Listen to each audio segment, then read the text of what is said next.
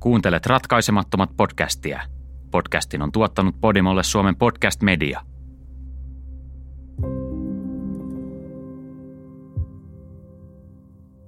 Alkasserin tytöt. Osa 2. Tutkintaa.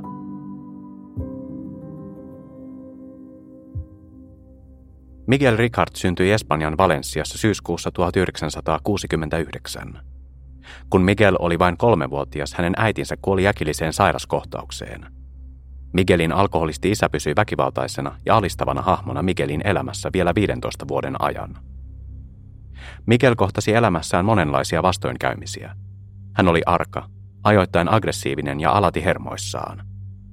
Piirteet kumpusivat Miguelin väkivaltaisesta isäsuhteesta ja johtivat myöhemmin kokeiluihin huumeiden ja alkoholin parissa – 16-vuotiaana Miguel jätti koulun tehdäkseen töitä. Seuraavat vuodet hän kokeili silloin tällöin marihuonaa ja kokaiinia töidensä lomassa, mutta hänestä ei tullut vakikäyttäjää. Töitä hän löysi sieltä täältä. Teininä hän työskenteli maatilalla ja myöhemmin parikymppisenä käytettyjen autojen myyjänä. Muutaman vuoden ajan hän asui tyttöystävänsä kanssa.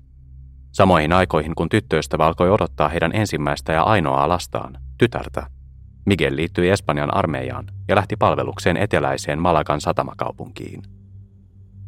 Lyhyen armeijan jakson jälkeen Miguel palasi kotiin ja jatkoi rikollista elämäntapaansa. Hän alkoi jälleen käyttää huumeita ja sai usein potkut työpaikoistaan, mikä lopulta antoi tyttöystävälle syyn jättää hänet. Pariskunta erosi ja Miguel löysi majapaikan vanhan ystävänsä Antonio Anglesin luota. Miguelille huumeita myyneellä Antoniolla oli huono vaikutus nuoreen mieheen. Kaksiko alkoi tehtaalla pikkurikoksia ja päätyi lopulta poliisin tietoisuuteen. Vuonna 1992 Miguel istui kaksi lyhyttä tuomiota Espanjan vankiloissa.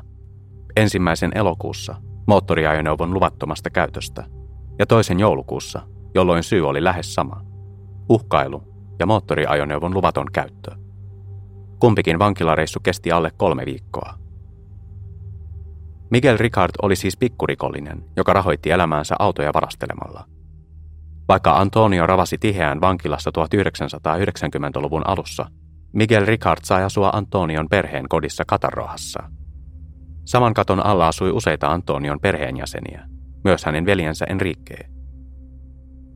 Seuraavan vuoden aikana näiden kolmen miehen kasvot esiintyvät usein Espanjan mediassa – Käynnistyi tapahtumaketju, jonka seurauksena he nousivat pääepäilyiksi tutkinnassa, jossa yritettiin selvittää, kuka oli tappanut kolme alkasserialaista tyttöä vain muutamaa kuukautta aiemmin.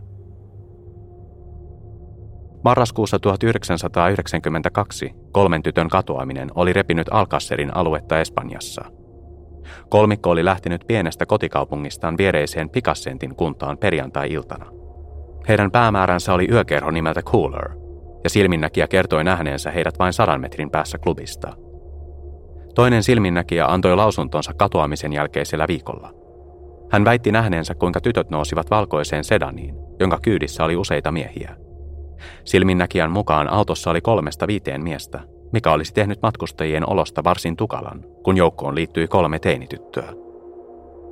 Seuraavien kahden ja puolen kuukauden aikana paikalliset tiedotusvälineet uppoutuivat katoamisen yksityiskohtiin – Sisäministerin ja jopa presidentti Felipe Gonzalesin kaltaiset päättäjät soivat huomiotaan tapaukselle ja tapasivat tyttöjen vanhempia.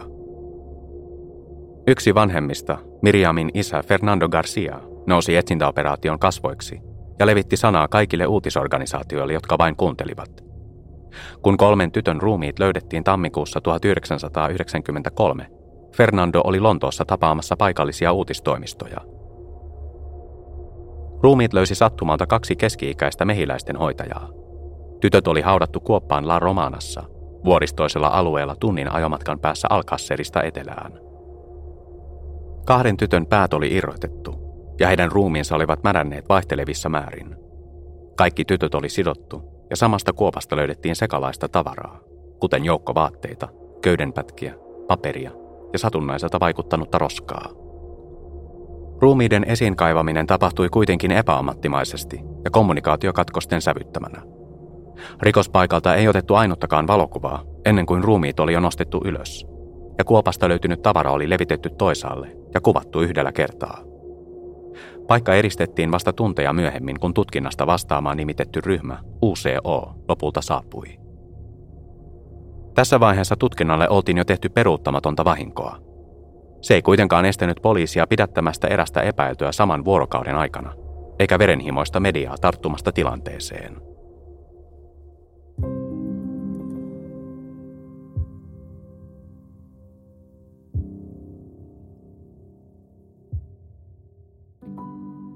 Oli tammikuun 27. päivä vuonna 1993. Poliisi oli löytänyt juuri kolmen tytön ruumiit. Tony, Desiree ja Miriam löydettiin osittain haudattuina La Romana kylän lähistöltä, alueelta jossa vain harva liikkui.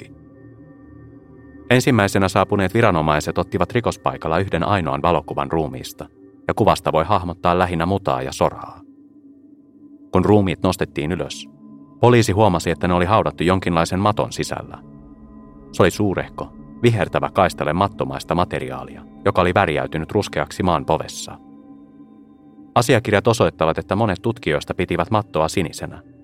Myöhemmistä kuvista voi nähdä, että valosta riippuen se oli joko vihreä tai ruskea. Rikospaikalta löydettiin erilaista tavaraa. Suuren teepaidan poliisit uskoivat kuuluneen yhdelle uhreista. Teepaita oli valkoinen Siinä oli punainen logo, ja sen sisältä löydettiin kaksi kiveä, jotka poliisi jätti rikospaikalle.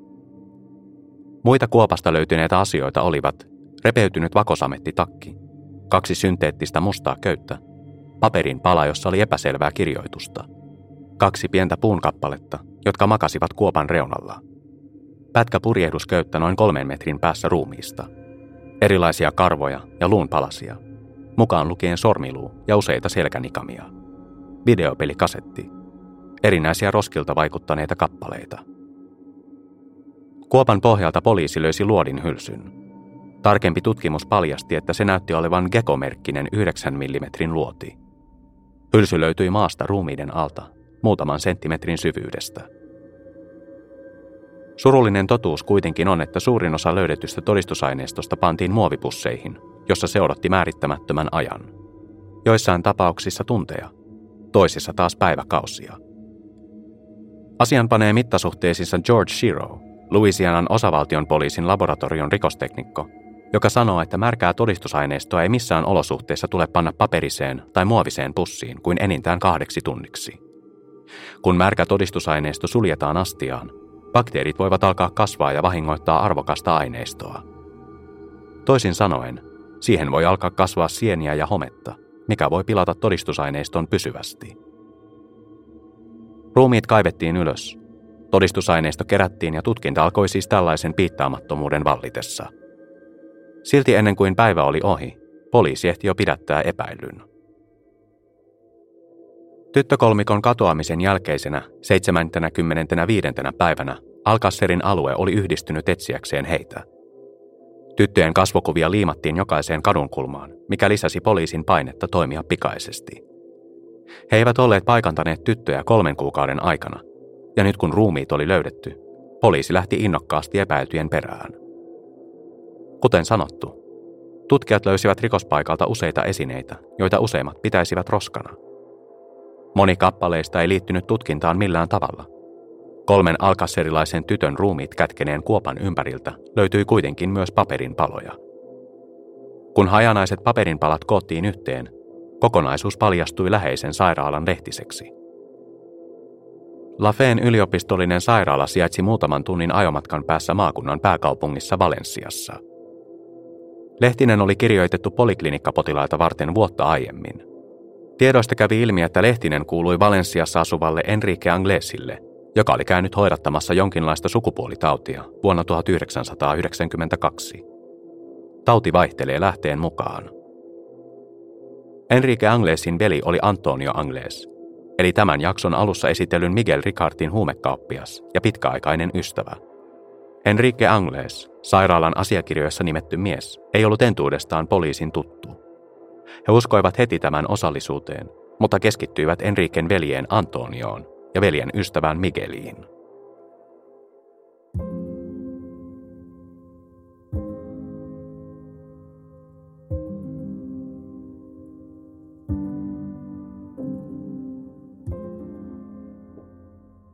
Mikelin tarina kuultiin jakson alussa, mutta Antonio Anglesin tarina on tyystin toista maata. Antonio Angles syntyi Brasiliassa 1966, joskin hänen syntymäaikansa vaihtelee lähteestä riippuen. Vaikuttaa kuitenkin siltä, että hän syntyi joko kesä- tai heinäkuun jälkipuoliskolla. Antonio Anglesilla oli suuri perhe. Hänen vanhemmillaan Enrique Anglesilla ja Neusa Martinsilla oli yhdeksän lasta. Vuonna 1968, noin vuosi tai kaksi Antonion syntymän jälkeen, koko perhe muutti Brasiliasta Espanjaan. 1990-luvun alussa perheen isä Enrique Angles joutui sairaalaan maksakirroosin takia. Hän oli kova alkoholisti, jonka juominen oli aiheuttanut syvää harmia koko perheelle. Perheen äiti, Neusa Martins, oli uhri. Hän oli jumissa pitkälti rakkaudettomassa liitossa yhdeksän lapsensa isän kanssa ja oli saanut sietää väkivaltaa jo kauan. Häntä ei kohdellut kaltoin vain hänen miehensä Enrique, vaan myös hänen omat lapsensa, Antonio heidän joukossaan. Neusa oli hakenut lähestymiskieltoa Antoniolle tämän tekemien uhkausten takia. Antonia Angles ei todellakaan ollut mikään enkeli. Isänsä jalanjälkiä seuraava poika oli terrorisoinut perhettään ja varastanut heidän omaisuuttaan rahoittaakseen muun muassa huumeiden käyttöään. Vuosina 1985-1991 Antonia Angles istui vankilassa yhteensä viisi kertaa eri rikoksista. Ensimmäiset kaksi kertaa huhtikuussa 1985 ja tammikuussa 1987 hän sai tuomion varastetun tavaran hallussapidosta. Heinäkuussa 1987, vain kuukausia edellisen linnareissunsa jälkeen, hän palasi telkien taa huumeiden myynnistä. Tämän jälkeen Antonion rikokset muuttuivat entistä aggressiivisemmiksi. Kesäkuussa 1988 hänet pidätettiin ja tuomittiin rikosnimikkeellä ryöstö ja pelottelu, mikä ilmeisesti vastaa aseellista ryöstöä. Hän vapautui noin vuotta myöhemmin, mutta päätyi jälleen vankilaan helmikuussa 1990. Rikosnimikkeitä oli monta, niiden joukossa pidätyksen vastustaminen ja huumeiden myyminen. Useimmat saattaisivat ajatella, että Antonio Angles kuulostaa tyypilliseltä pikkupaskiaiselta, joita mahtuu joka kadun kulmaan. Mutta tässä vaiheessa hänen tarinansa käy hämäräksi. Vuoden 1990 Antonio Angles vaikuttaa pelkältä nilkiltä, mutta vuonna 1991 hän omaksui tavan, joka teki hänestä aidosti pelottavan psykopaatin. Kaikki alkoi pussillisesta heroiinia. Ilmeisesti Nuni Pera, Antoniolle entuudestaan tuttu nainen, varasti heroinipussin, jonka Antonio oli aikonut myydä asiakkailleen. Nainen oli narkkari ja käytti pussin kokonaan. Rangaistukseksi Antonio otti nuoren naisen vangikseen. Hän kaappasi tämän ja vei perheensä kotiin, jossa hänen äitinsä ja useita sisaruksiaan yhä asuivat. Ilmeisesti Antonio kahlitsi Nurjan pylvääseen yhdessä perimmäisistä huoneista ja hakkasi tätä tuntien ajan. Nainen virui kahlittuna 25 tuntia, minkä jälkeen kansalliskaarti saapui paikalle. Heihin oli ottanut yhteyttä Ricardo, yksi Antonion veljistä. Antonio päätyi jälleen tuomarin eteen ja sai reilun kuuden vuoden tuomion. Kidnappauksen ja vangitsemisen päälle tuomiota pidensi huumevälineistö, jonka poliisi löysi talosta. Osa Antonion sisaruksista sai syytteet auttamisesta ja yllyttämisestä. Heidän lisäkseen syytettyjen joukossa oli Miguel Ricard, Antonion vanha ystävä. Lopulta kuitenkin vain Antonio tuomittiin. Jopa Miguel Ricard, joka oli vajonnut tässä vaiheessa pohjalle, päätti syytteet.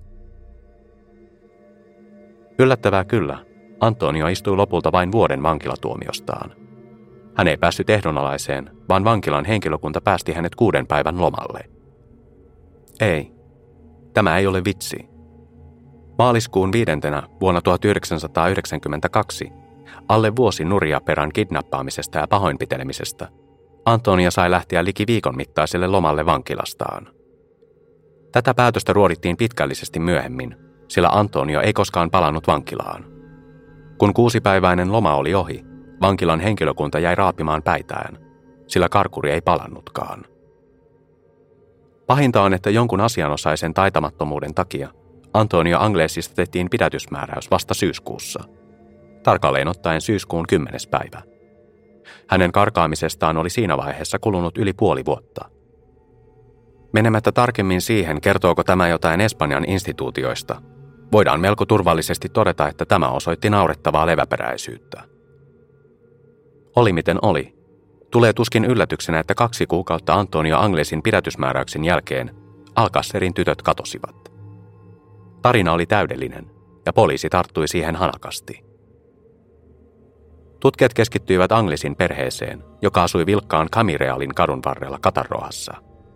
Katarroha oli vain vähän matkan päässä Alcacerista, puolivälissä tietä matkalla maakunnan pääkaupunkiin Valensiaan.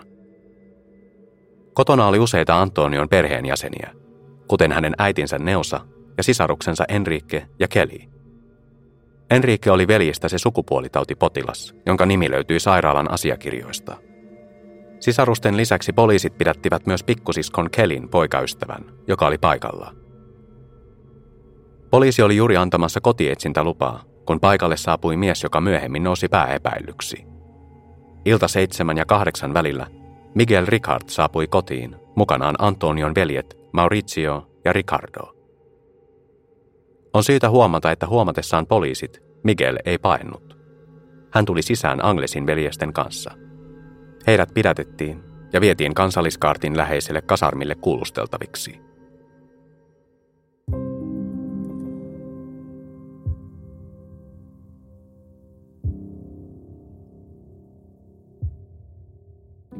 Puolen yön aikaan poliisi pääsi viimein kuulustelemaan Miguelia. Anglesin perheen jäseniä oli puhutettu ensin.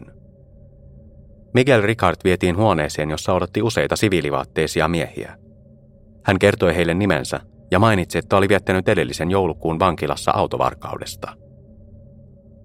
Miguel kertoi tutkijoille, että hän ajoi valkoista Opel Corsaa, autoa, joka jokseenkin täsmäsi kuvaukseen ajoneuvosta, johon tytöt olivat nousseet. Tämä sai poliisin nostamaan Mikelin pääepäilyksi ja sivuuttamaan muut skenaariot. Tutkijat alkoivat hiilostaa Miguelia autoasiasta ja kysyivät, oliko hän koskaan lainannut Opeliaan kenellekään. Aluksi hän epäröi ja kiesi asian, mutta sitten hän myönsi lainanneensa sitä toisinaan ystävälleen Antonio Anglesille. Antoniolla ei kuitenkaan ollut ajokorttia, eikä hän osannut ajaa autoa – Ennen vankilaan lähtöään joulukuussa Miguel oli jättänyt autonsa tyttöystävälleen, joka tunnettiin lempinimellä Loli. Miguelia kuulustelevat poliisit alkoivat keskittyä Antonioon. Miguel oli viime ajat asunut vuoroin Antonion perheen ja tyttöystävänsä Lolin luona, joten he olettivat, että hänellä oli jonkinlainen suhde Antonioon. On syytä muistaa, että ennen tyttöjen katoamista Antonio Angles oli pakoillut viranomaisia maaliskuusta 1992 – Poliisin tutkijoille tämä yhteys tuntui jättipotilta. Ensimmäisessä kuulustelussa Miguel väitti, ettei ollut nähnyt Antonio Anglesia moneen kuukauteen. Hän kertoi, että he olivat olleet ystäviä yli vuosikymmenen, mutta ettei hän tiennyt Antonion olinpaikkaa, eikä ollut nähnyt häntä hetkeen. Hän myönsi, että Antonio oli aggressiivinen ja että tällä saattoi olla mielenterveysongelmia, jotka tekivät miehestä vaarallisen. Miguel kuitenkin painotti Enrique Anglesin syyttömyyttä ja sanoi, ettei nuorempi veli voisi vahingoittaa kärpästäkään. Antoniosta hän ei sanonut samaa, vaan käytännössä myönsi, että karkurista voisi olla kolmoissurmaan. Haastattelu kirjattiin asiakirjoihin Miguel Ricard Tarrigan vapaaehtoiseksi lausunnoksi. Vaikka hänet vietiin Anglesien kotoa, häntä ei oltu pidätetty virallisesti. Se tapahtui vasta joitakin tunteja myöhemmin, aamu viideltä, tammikuun 28. päivänä 1993. Poliisi tarttui epäjohdonmukaisuuksiin Mikel Ricardin vapaaehtoisessa lausunnossa ja nosti ne todisteeksi hänen osallisuudestaan rikokseen. He uskoivat, että hän oli ollut tietoinen Antonio Anglesin olinpaikasta edeltävinä kuukausina. Heidän mielestään oli epäuskottavaa, etteivät he olisi nähneet kuukausiin. Miguelia tultaisiin kuulustelemaan asiasta vielä paljon enemmän. Ennen kaikkea heidän mielenkiintonsa herätti hänen vastauksensa siitä, missä hän oli ollut katoamisen yönä. Kysyttäessä, missä hän oli ollut 13. päivänä marraskuuta 1992, Miguel toistuvasti sanoi olleensa vankilassa. Poliisi tiesi, että hän oli viettänyt suurimman osan joulukuusta vankilassa autovarkaudesta, mutta heidän tietojensa mukaan hän ei ollut vangittuna sinä perjantaina, kun tytöt katosivat. Nopea puhelu vanginvartioille vahvisti heidän epäilyksensä – Vartijat eivät löytäneet viitteitä siitä, että Miguel olisi ollut vankilassa kyseisenä yönä. Alibi puuttui, ja se riitti tutkijoille. Kun Miguelin ajama valkoinen Opel Corsakin vastasi silminnäkiä kuvausta heidän etsimästään autosta, tutkijoilla oli mielestään hyvä syy nostaa hänet epäilyksi ja painostaa häntä paljastamaan Antonio Anglesin olinpaikka. Noin kello 5.40 aamulla pidätyssellissä Miguel Ricardille luettiin hänen oikeutensa, ja häntä syytettiin avunannosta Miriam Garcia Iborran, Desiree Hernandez Folchin ja Tony Gomez Rodriguezin murhaan. Asiakirjat osoittavat, että hän ei tahtonut todistaa tai hankkia asianajajaa. Molempiin seikkoihin tuli muutos seuraavien 24 tunnin aikana. Miguel Ricardin tarina muuttui täysin, kun kansalliskaartin poliisi kuulusteli häntä virallisesti murhista epäiltynä.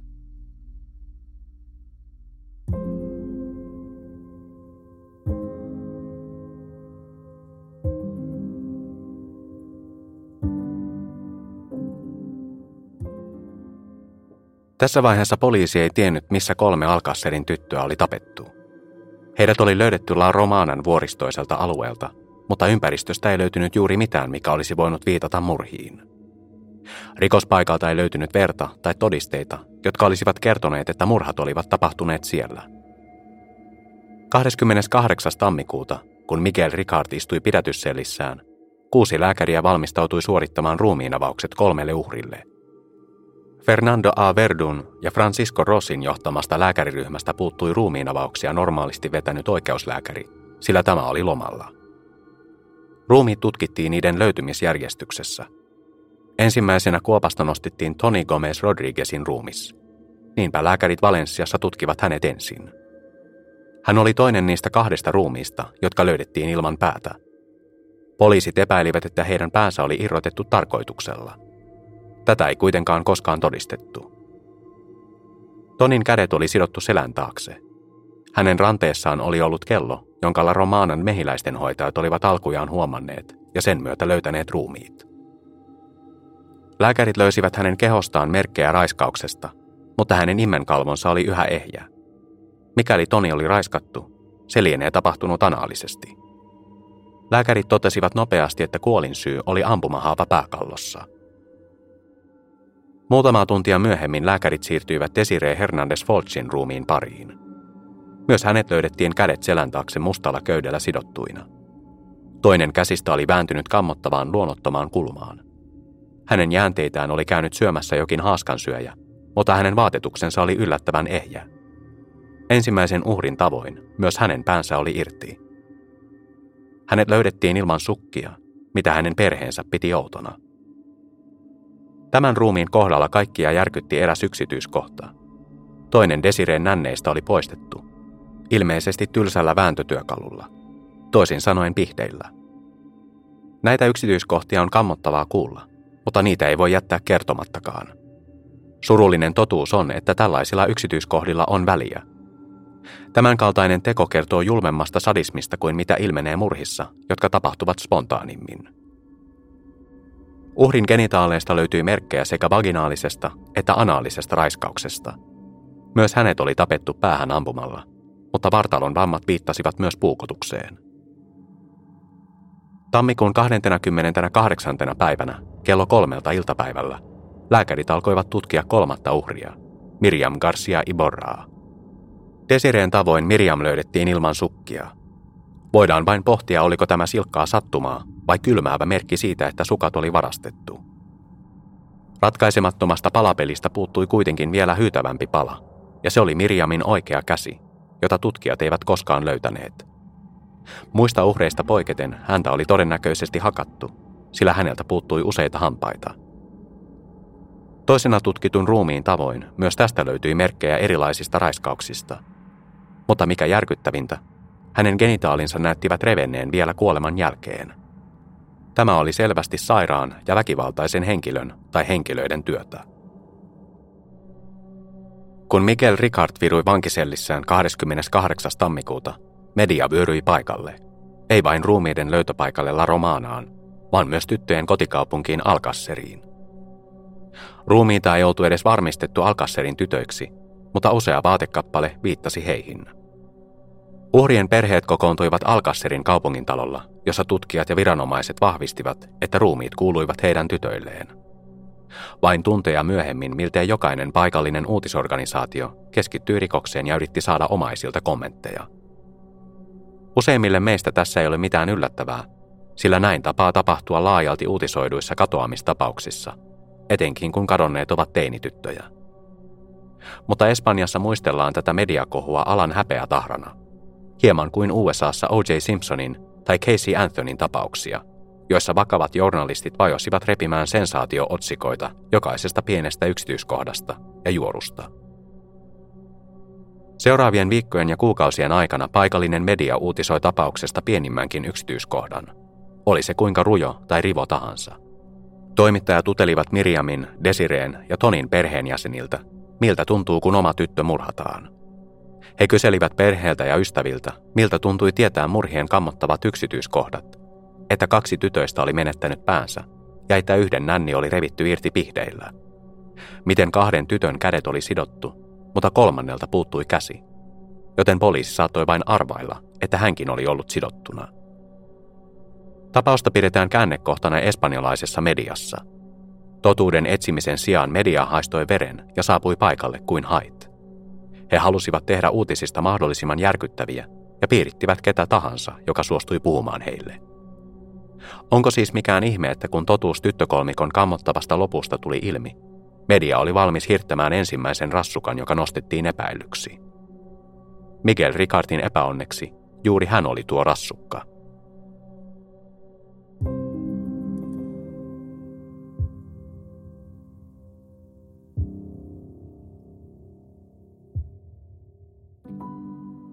Seuraavana päivänä kaupunki kuohui.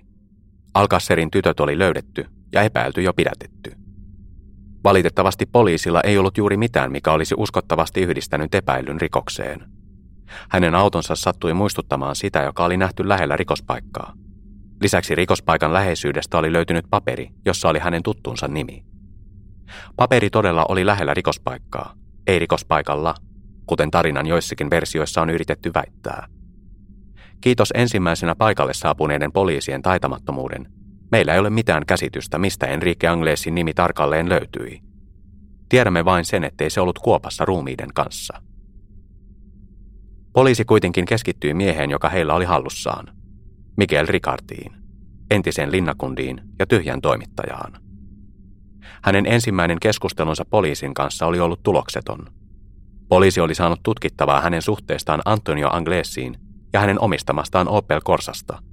Mutta Miguelin vastaukset eivät paljastaneet juuri mitään.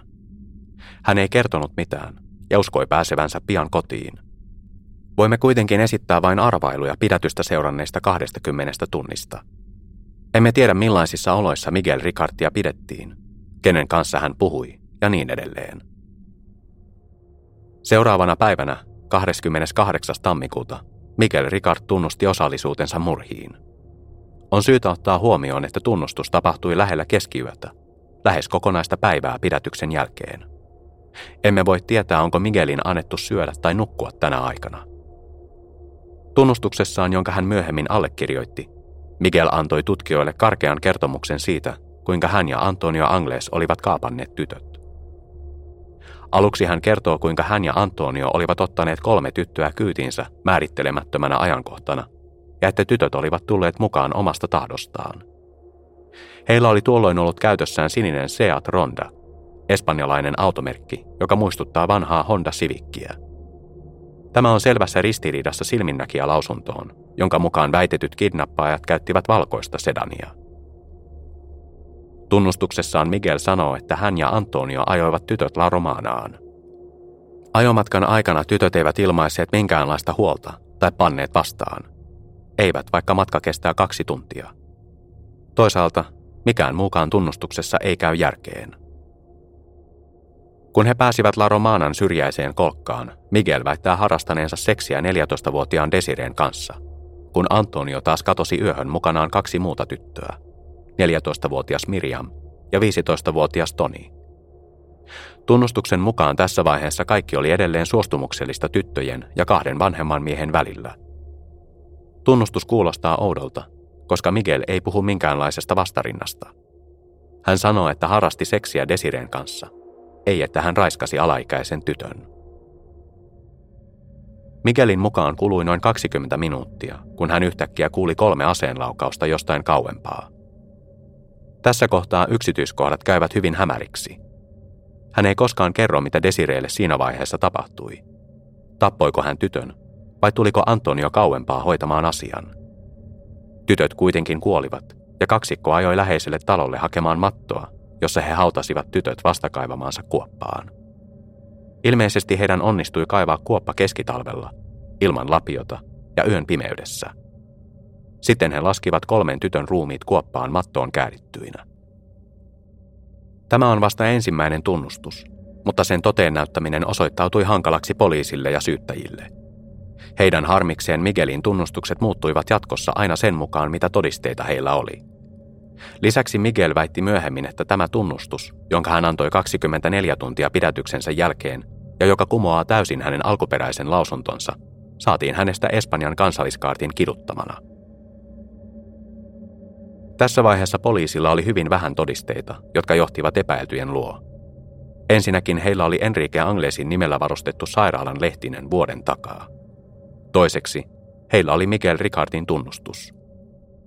Vuosia myöhemmin hän väitti antaneensa tunnustuksen pakotettuna, ja että ainut yksityiskohta, joka siinä oli peräisin häneltä, oli hänen nimikirjoituksensa.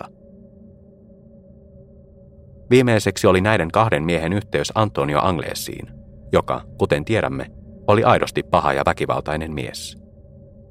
Poliisilla oli kuitenkin käsissään isoja ongelmia.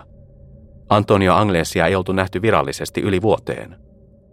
Lisäksi on toinen seikka, jonka useimmat tapausta käsittelevät verkkosivut ja lähteet jättävät mainitsematta. Useat perheenjäsenet ja ystävät kertoivat tutkijoille, että Antonio oli homoseksuaali. Tämä tarkoitti vain, että poliisin piti lähestyä kertomusta toisesta kulmasta. Sen sijaan, että Antonio olisi tehnyt rikokset mielihyvästä, hän teki ne, koska vihasi naisia. Voisi tietenkin kuvitella, että asia olisi ratkenut yksinkertaisesti etsimällä Antonio ja katsomalla, vastasiko hänen kertomuksensa Miguel Ricardin tarinaa. Valitettavasti Antonio Anglesia ei koskaan löydetty. Se on tarina, johon syvennytään Alcasserin tyttöjen kolmannessa osassa.